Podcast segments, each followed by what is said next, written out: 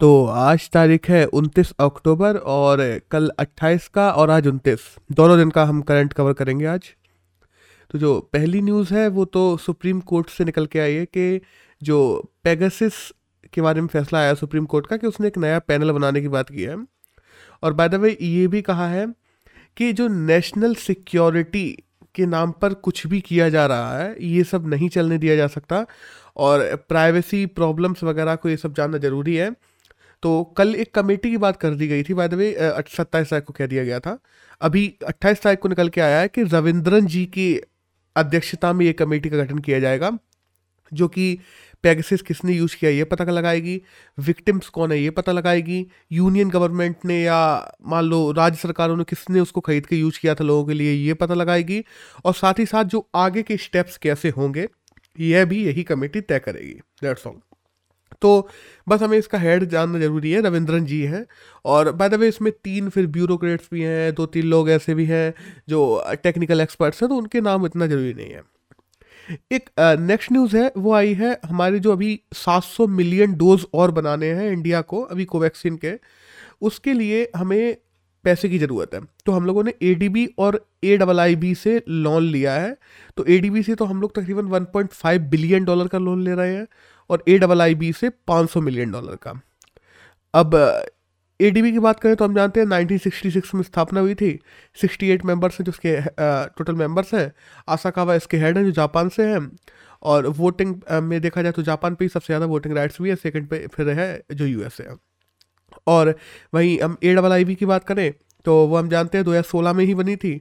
जो जिन है वो उसके हेड है जो चाइना के बाय द वे बीजिंग में हेडक्वार्टर है और 103 कंट्रीज़ हैं जो इसकी मेंबर्स हैं। एक नेक्स्ट न्यूज़ है, वो आई है यूएन क्लॉज को लेके। कि अभी राजनाथ सिंह ने कह दिया है कि जो यूएन क्लॉज है मेरीन टाइम को लेकर उसको हम सही से मानेंगे। जो देश फॉलो नहीं कर रहे हैं, उनका हमें नहीं पता, पर इंडिया इसको पूरी तरीके से फॉलो करेगा और यूएन जितनी भी रूल्स एंड रेगुलेशन हैं, वो इंडिया में लागू होंगी। अब यहाँ पे इन्होंने क्या कहा, ये जानना ज़रूरी नहीं है, लेकिन यूएन क्लॉज क्या है मरीन टाइम को लेकर ये हमें जानना ज़रूरी है। कि देखो जो हमारा तटीय इलाका होता है, उसको छोड़ दिया जाए। उसके बाद में 12 नॉटिकल माइल तक हमारा जो होता है, वो होता है नेशनल, जो नेशनल स्पेस होता है ना मेन टाइम स्पेस, वो होता है। तो उसमें तो पूरा का पूरा अधिकार जैसे जो भी देश है, उसका ही रहता है। फिर उसके बाद का 12 नॉटिकल माइल का जो जोन होता है, उसको कंटीजियस जोन बोला जाता है। उसमें कोई भी देश की शिपें आ जा सकती हैं, बट मिलिट्री शिप्स नहीं जा सकती। और फिर अगर हम लोग सीधे यहाँ से तट से लेके और 200 नॉटिकल माइल तक देखें तो वो एक्सक्लूसिव इकोनॉमिकल जोन होता है किसी भी देश का। और फिर उसके बाद तो हम जानते हैं कि खुला हुआ समुद्र आ जाता है और एक नॉटिकल माइल तकरीबन 1.8 किलोमीटर के बराबर होता है। और हम लोग अगर बात करें कि यूएन क्लॉस के हेडक्वार्टर कहाँ है तो वो जमैका में है और 1982 में इसकी स्थापना की गई थी दैट्स ऑल एक नेक्स्ट न्यूज़ है वो आई है, अभी जो टीचर्स जैसे इंडिया में लोग बनते हैं बी एड डी एड करके बन जाते हैं। तो ये अब आगे से नहीं होगा। 2030 के बाद एक सर्टिफिकेट है, जिसका नाम है I T E P integrated teaching education programme इसका सर्टिफिकेट भी ज़रूरत पड़े करेगा, अगर इंडिया में तुम्हें स्कूलिंग में टीचिंग करनी है तो। दैट्स ऑल और बी एड बी कॉम का जो डिप्लोमा वो करेगा उसके साथ में ही ये सर्टिफिकेट भी ले सकते हैं। तो ये सब बताया गया है। दो हज़ार तीस के बाद टीचर अगर इंडिया में बनना है तो आई e का भी डिप्लोमा ज़रूरी है। एक नेक्स्ट न्यूज़ है, वो आई है अभी जो स्वीडन ने time of India campaign launch किया है उसको लेके, कि इंडिया और स्वीडन के बीच में जो बायोलेट्रल अभी टाइस है, उनको और बढ़ाने के लिए ट्रेड को बढ़ाने के लिए एक time of India campaign launch किया गया है। बाय द वे इंडिया और स्वीडन की हम बात करेंगे, साथ में अभी हम लोग क्या कर रहे हैं तो हम जानते हैं कि जो second joint industrial R and D है, वो स्वीडन ने हमारे यहाँ स्थापित की थी। और हम जानते हैं कि एम्स जोधपुर के साथ में भी मिलके स्वीडन इंडिया हेल्थ सेंटर बनाए गए थे। इंटरनेशनल सोलर अलायंस को ज्वाइन करने की बात की गई थी। यूएनएससी के सब यूएनएससी से जो सपोर्ट है, उसकी बात की गई थी कि यूएनएससी में इंडिया को स्थायी सीट मिलनी चाहिए, इसको स्वीडन ने सपोर्ट भी किया था। वहीं हम देखते हैं जो जनरल सिक्योरिटी एग्रीमेंट है 2019 में, वो भी हम लोगों के बीच में हुआ था कि किसी भी प्रकार के जो डाटा वगैरह है, क्रिमिनल्स का, वो हम लोग आपस में बदलेंगे सेनाएँ। और दो बिलियन डॉलर का जो बायोलिट्रल ट्रेड है, वो तो हमारा होता ही है। 2018 में जो नॉर्डिक समिट है, उसमें भी इंडिया ने भारत भाग लिया था स्वीडन ने उसके समर्थन से। तो दैट्स ऑल ये सारे वो चीज़ें हैं जो स्वीडन और इंडिया के संबंध कैसे कहते हैं। और पहले तो हम जानते हैं कि स्वीडिश कंपनियाँ भी इंडिया में आ चुकी हैं, जब ब्रिटिशर्स थे हमारे टाइम पर। तो दैट्स ऑल एक नेक्स्ट न्यूज़ है, वो आई है A I four point A Y four point two को लेकर ये क्या है? कोरोना का हम देखते हैं डेल्टा लेमडा ये सारे वेरिएंट्स हैं। अब सब वेरिएंट भी निकल रहे हैं। डेल्टा का एक सब वेरिएंट निकला है A Y four point two जिस वजह से यूरोप में इस समय बहुत ज़्यादा मृत्यु हो रही है। मतलब बहुत ज़्यादा मौतें हो रही हैं। यूरोप में कोरोना फिर से फैलने लगा है हम लोग देख रहे हैं। तो आ, ये वेरिएंट क्या है? तो A Y four point two है बस। हमें इसका नाम जानना ज़रूरी है दैट्स ऑल एक नेक्स्ट न्यूज़ है। वो आई है सऊदी अरेबिया को लेकर कि सऊदी अरेबिया ने जो पाकिस्तान को 4.2 बिलियन डॉलर का लॉन्च चाहिए था वो मान लिया है। और जो इकोनॉमिक क्राइसिस से हम लोग देख रहे हैं, पाकिस्तान अभी गुजर रहा है तो उसको लेकर सऊदी अरेबिया ने पाकिस्तान को लोन उपलब्ध करवा दिया है। एक नेक्स्ट न्यूज़ आई है के वी कामत को लेके, कि जो N A B F I D है national bank for infra and development उसके नए हेड के रूप में के वी कामत को नियुक्त कर दिया गया है। उसके नाम से ही पता पड़ रहा है कि इंडिया में जो इंफ्रा वगैरह बनेगा या डेवलपमेंट होगी तो उसके लिए लोन उपलब्ध करवाएगी ये बैंक दैट्स ऑल एक नेक्स्ट न्यूज़ है, वो आई है जो यूएस का यूएस से आई मतलब बेसिकली तो यूएस ने पासपोर्ट जारी कर दिया है, जिसको एक्स जेंडर कैटेगरी भी दे दी गई है। एक्स जेंडर क्या है? हम जानते हैं एल क्यू वाले जो मेंबर्स होते हैं, उन लोगों के लिए अभी तक यूएस पासपोर्ट में कोई कैटेगरी थी नहीं। बाय द वे ऐसा नहीं है कि यूएस ने ऐसा पहला किया है। ऑस्ट्रेलिया न्यूजीलैंड नेपाल कनाडा इनके पास में ऐसे पहले से हैं एलजीबीटीक्यू के लिए जो सेक्स डिटरमाइन सेक्स डिटर्मिनेशन की जब बात आती है तो उन लोगों ने अपने पासपोर्ट में एलजीबीटीक्यू का ऑप्शन दे रखा है। लेकिन यूएस ने पहली बार एक्स जेंडर का जो मार्क है वो साथ में देने की बात कही है अपने पासपोर्ट में। एक नेक्स्ट uh, न्यूज़ है। वो आई uh, वो एक डाटा आया बेसिकली कि जो टॉप टेन परसेंट लोग हैं दुनिया के उन लोग के पास में दुनिया की तकरीबन फिफ्टी परसेंट इनकम है। मतलब दुनिया में लोग जितना भी कमाते हैं ना, उसमें से पचास परसेंट तो केवल वो लोग कमाते हैं जो दुनिया के टॉप टेन परसेंट लोग हैं। और वेल्थ का तो हम लोग जानते ही हैं कि पूरी दुनिया की जो वेल्थ है, उसका नाइन्टी परसेंट केवल दो परसेंट लोगों पे है। और ये भी है कि ओवरऑल जो बचे हुए पचास परसेंट लोग हैं, सोचो, वो केवल दुनिया की आठ परसेंट इनकम पे जीते हैं। और हम देखते हैं लॉरेंज कर्व और गिनी जो कोइफिशियंट होता है, वो इनक्वालिटी को दर्शाता है। तो यही इनक्वालिटी है जो देशों में और ज़्यादा बढ़ती जा रही है, ये बताया गया है इसके द्वारा। एक नेक्स्ट न्यूज़ है, वो अग्नि फाइव को लेके आई है कि अग्नि फाइव जो हमारी first nuclear capable intercontinental ballistic missile है, उसका परीक्षण किया गया है अभी उड़ीसा में। तो ये पाँच हज़ार किलोमीटर तक की रेंज तक मारेगी और ये न्यूक्लियर जो उपकरण है, उनको भी लेकर साथ में जा सकती है।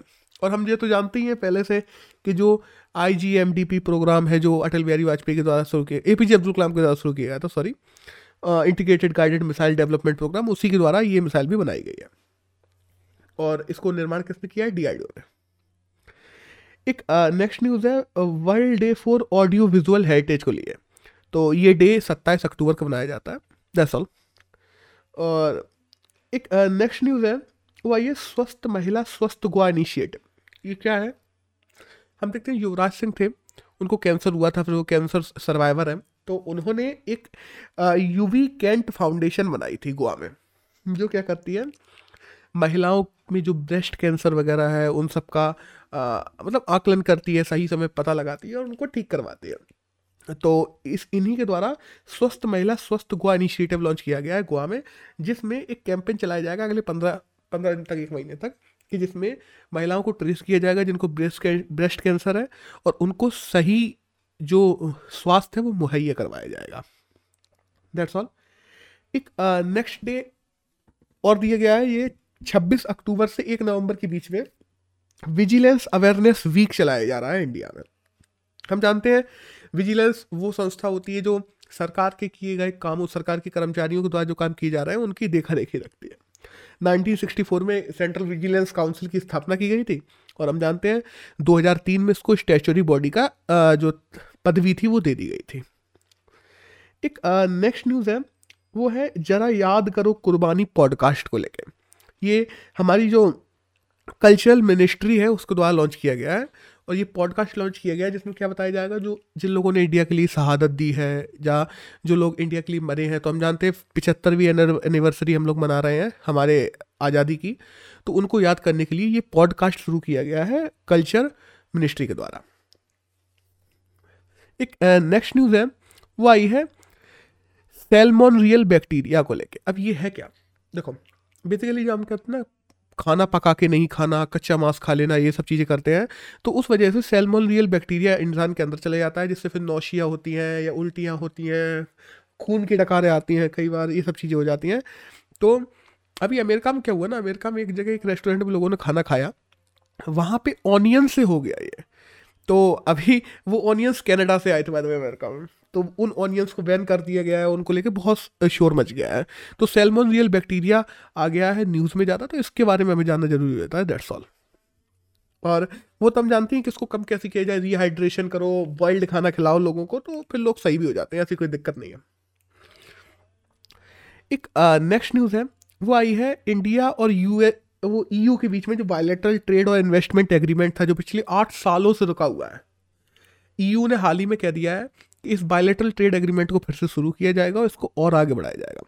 हम देखते हैं ना चाइना बेल्ट रोड इनिशिएटिव को और ज़्यादा आगे बढ़ा रहा है। तो उसी के चलते ईयू को वो चीज़ पसंद नहीं है, हम जानते हैं। तो ईयू ने भी इंडिया के साथ में जो ट्रेड है उसको बढ़ाने की बात की है।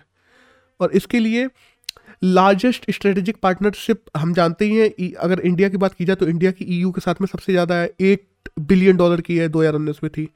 और ईयू के लिए इंडिया भी टेंथ लार्जेस्ट स्ट्रेटेजिक पार्टनर है। और हम जानते हैं तकरीबन छः हज़ार कंपनी है जो ईयू की इंडिया में काम करती हैं और इंडिया में भी लाखों जॉब्स उत्पन्न करवाती हैं। एक नेक्स्ट न्यूज़ है, वो आई है चाइना के जो तजाकिस्तान में नया मिलिट्री बेस बनाया जा रहा है, उसको लेके कि चाइना में हाल ही में घोषणा की है कि वो तजाकिस्तान में अपना नया मिलिट्री बेस बनाएगा और जो अफ़गानिस्तान बॉर्डर के पास में है बाय में और ऐसा नहीं है कि तजाकिस्तान में इंडिया का नहीं है। चाइना और इंडिया का पहले से बेस है तजाकिस्तान में। अब चाइना भी बनाने जा रहा है। और चाइना तो हम देखते हैं धीरे धीरे करके बहुत ज़्यादा बेसिस बना रहा है। जिबूती में बनाया था म्यांमार में बना लिया श्रीलंका में बनाने की बात चल रही है तो वो बढ़ता ही जा रहा है धीरे धीरे और इंडिया के भी बेसिस हैं और देशों में। जैसे हमारे इंडिया के भूटान में है मॉरिशस में है, और ओमान में है शेशल्स में है तो इंडिया के तो आसपास के देशों में ज़्यादा है बेसिकली एक नेक्स्ट न्यूज़ है, वो आई है फेसबुक से कि फेसबुक की जो पेरेंटल कंपनी है, लोग कह रहे थे ना कि फेसबुक की फेसबुक अपना नाम बदल रहा है व्हाट्सएप वगैरह का नाम बदल जाएँगे ये वो तो ऐसा तो कुछ नहीं हुआ। फेसबुक ने अपनी पेरेंटल कंपनी जो थी, उसका नाम बदल के मेटा कर दिया है, बस दैट्स ऑल और हम देखते हैं कि अभी बहुत सारे चार्जेस लग गए थे फेसबुक पे के जो हेट रेट डाटा है, उसको चार गुना ज़्यादा तेज़ी से फैलाता है। विशल ब्लोवर भी एक फेसबुक में काम करती थी, वो निकल के आई थी, उन्होंने कहा था कि फेसबुक ध्यान नहीं देता। रूल्स एंड रेगुलेशन पे तो एट दी एंड फेसबुक ने बस रीब्रांडिंग कर दी अपनी पेरेंटल कंपनी की इस वजह से। दैट्स ऑल एक नेक्स्ट uh, न्यूज़ है वो आई है यूएस से कि यूएस ने अभी 250 एंटीक्स हैं जो इंडिया के लौटाए हैं हाल ही में। एक स्मगलर थे सुभाष कपूर वो इंडिया से तकरीबन 250 एंटीक चुरा के ले गए थे जो तकरीबन 15 मिलियन डॉलर के हैं जिनमें से 4 मिलियन डॉलर की एक नटराज की मूर्ति भी है। तो वो अभी यूएस ने वापस कर दिया है इंडिया को। एक नेक्स्ट न्यूज़ है जो आई है कोकर शक्ति को लेकर कोकर शक्ति एक बायोलेटरल एक्सरसाइज है जो इंडिया यूके के बीच में होती है। अरेबियन सी में चल रही थी हाल फ़िलहाल में अभी, और वो ख़त्म हो गई है। और ये ट्राई ट्राई सर्विस एक्सरसाइज है कि मतलब इसमें जल, थल, वायु तीनों सेनाएँ भाग लेती हैं। और एट द एंड ये खत्म हो गई है बस डेट्स ऑल तो अगर पूछा जाए कोकर शक्ति कोकर शक्ति कौन सी एक्सरसाइज है और किन दो देशों के बीच में है तो बस यही पूछा जा सकता है। एक नेक्स्ट न्यूज़ आई है डोनेशन को लेकर कि पिछले एक साल में किसने सबसे ज़्यादा डोनेशन किया? तो इस बार इंडिया पे टॉप में पिछले दो तीन साल से अजीम प्रेम जी ही हैं। तकरीबन दस हज़ार करोड़ का डोनेशन किया है उन्होंने। और इंडिया में जो फिलेंट्रोफिस्ट में नंबर वन पे आ गए हैं वो by the way second number पे हम जानते हैं शिव नडार हैं और थर्ड नंबर पे रिलायंस इंडस्ट्री के अंबानी है, मुकेश अंबानी।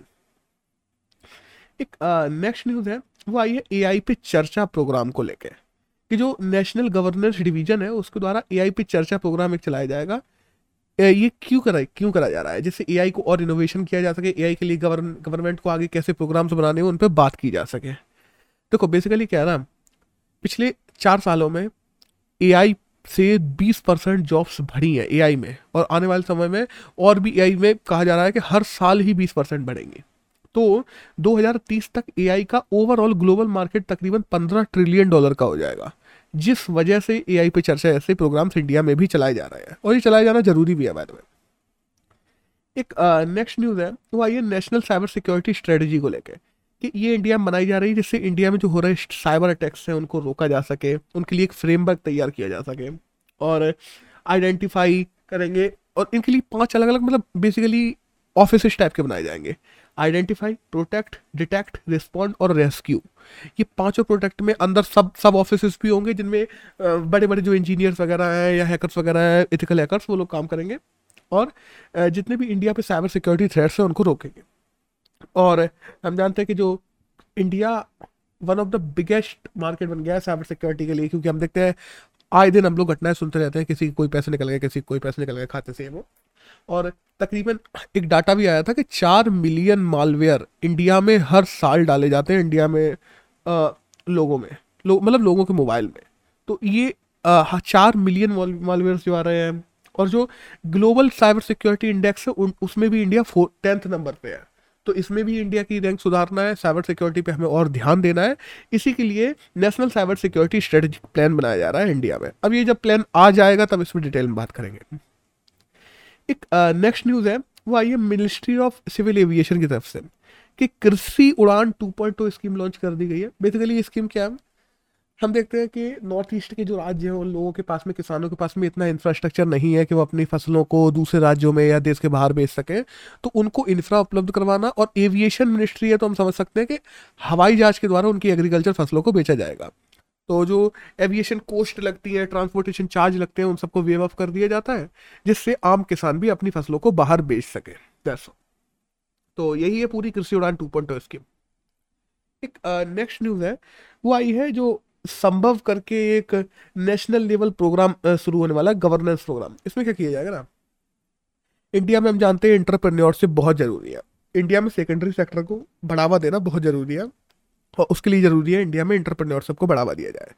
तो इसी के लिए संभव नाम का नेशनल लेवल प्रोग्राम शुरू किया जा रहा है, जिसमें लोगों के पास में जाएँगे जो गवर्नमेंट बॉडी के लोग हैं, वो लोगों के पास में जाएँगे, उनमें अवेयरनेस बढ़ाएँगे, बच्चों के स्कूलों में जाएँगे, बच्चों में अवेयरनेस बढ़ाएँगे, जिससे उनको एक इंटरप्रन्योर के रूप में बड़ा किया जा सके। एक नेक्स्ट न्यूज़ है, वो आई है ऑस्ट्रेलिया के नेट ज़ीरो को लेके, कि अभी हम देखते हैं ग्लासको मीटिंग होने वाली है। क्लाइमेट चेंज की कॉप ट्वेंटी सिक्स उससे पहले ऑस्ट्रेलिया ने भी दो, कह दिया है कि हम 2050 तक नेट ज़ीरो करेंगे और इवन तो सऊदी अरेबिया ने भी कह दिया है कि 2060 तक करेंगे। तो ये दो नए ऐसे देश हैं जिन्होंने कहा है, अपने नेट ज़ीरो के टारगेट फिक्स कर दिए हैं। और अब भूटान तो एक अकेला ऐसा देश है जो कार्बन नेगेटिव है, उसको तो कहने की ज़रूरत ही नहीं है। इंडिया ने अभी तक टारगेट फिक्स नहीं किया। देखते हैं इंडिया में भी शायद कर दे। एक नेक्स्ट न्यूज़ है वो आई है Ayushman Bharat health infra scheme scheme को लेकर जो अभी मोदी जी ने वाराणसी से लॉन्च कर दी है। बेसिकली क्या नाम देखते हैं हेल्थ का इंफ्रास्ट्रक्चर हमारे यहाँ बहुत खराब है, और कोरोना में तो उसकी और पोले पट्टी खुल गई थी सबकी। तो अगले आने वाले पाँच साल में तकरीबन चौसठ हज़ार करोड़ रुपए लगाकर Ayushman Bharat health infra scheme के द्वारा इंडिया में हेल्थ इंफ्रा को डेवलप किया जाएगा। दैट्स ऑल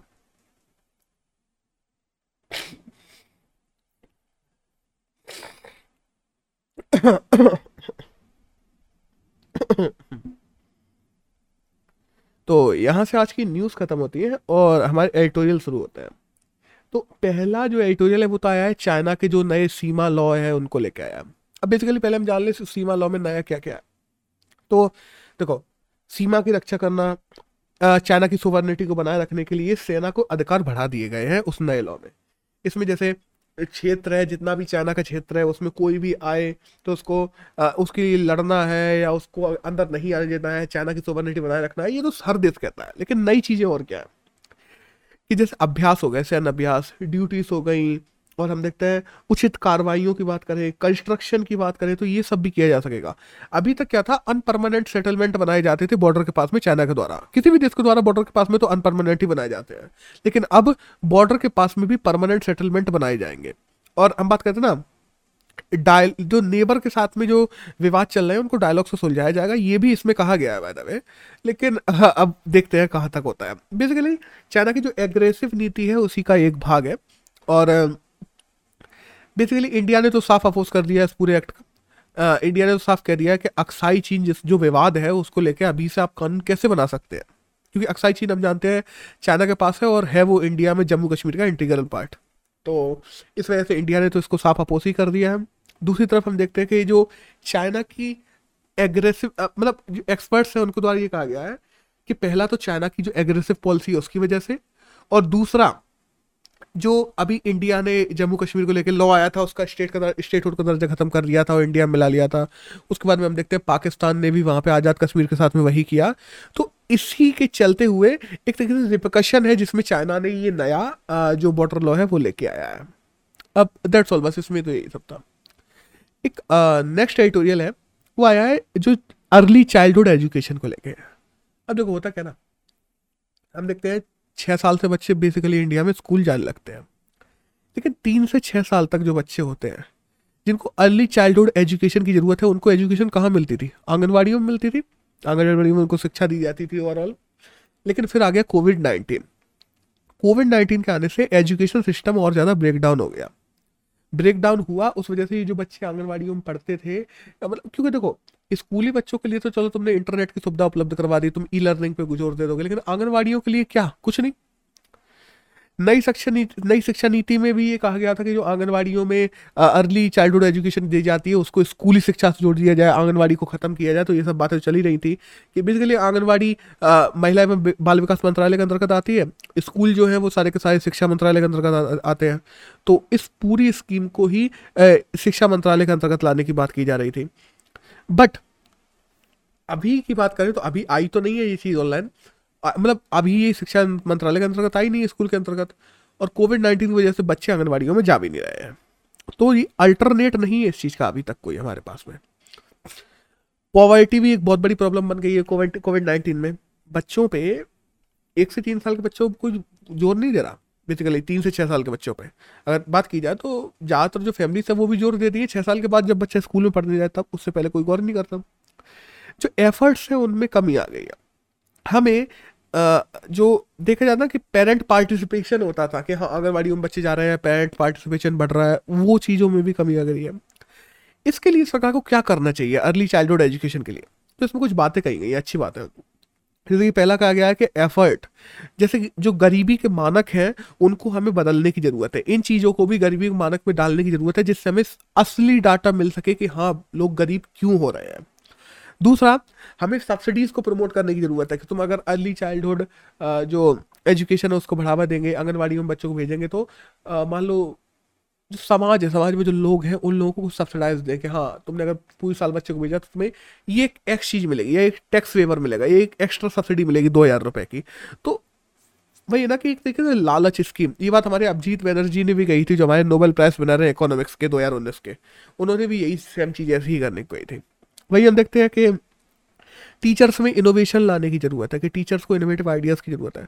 और एक सबसे बड़ी बात हाउस होल्ड एजुकेशन फोकस करने की बहुत ज़रूरत है। टीचर्स जाएँ घर घर जाएँ पेरेंट्स की काउंसलिंग करें पेरेंट्स को बताएँ कि बच्चों को हाउस होल्ड एजुकेशन कैसे देनी है।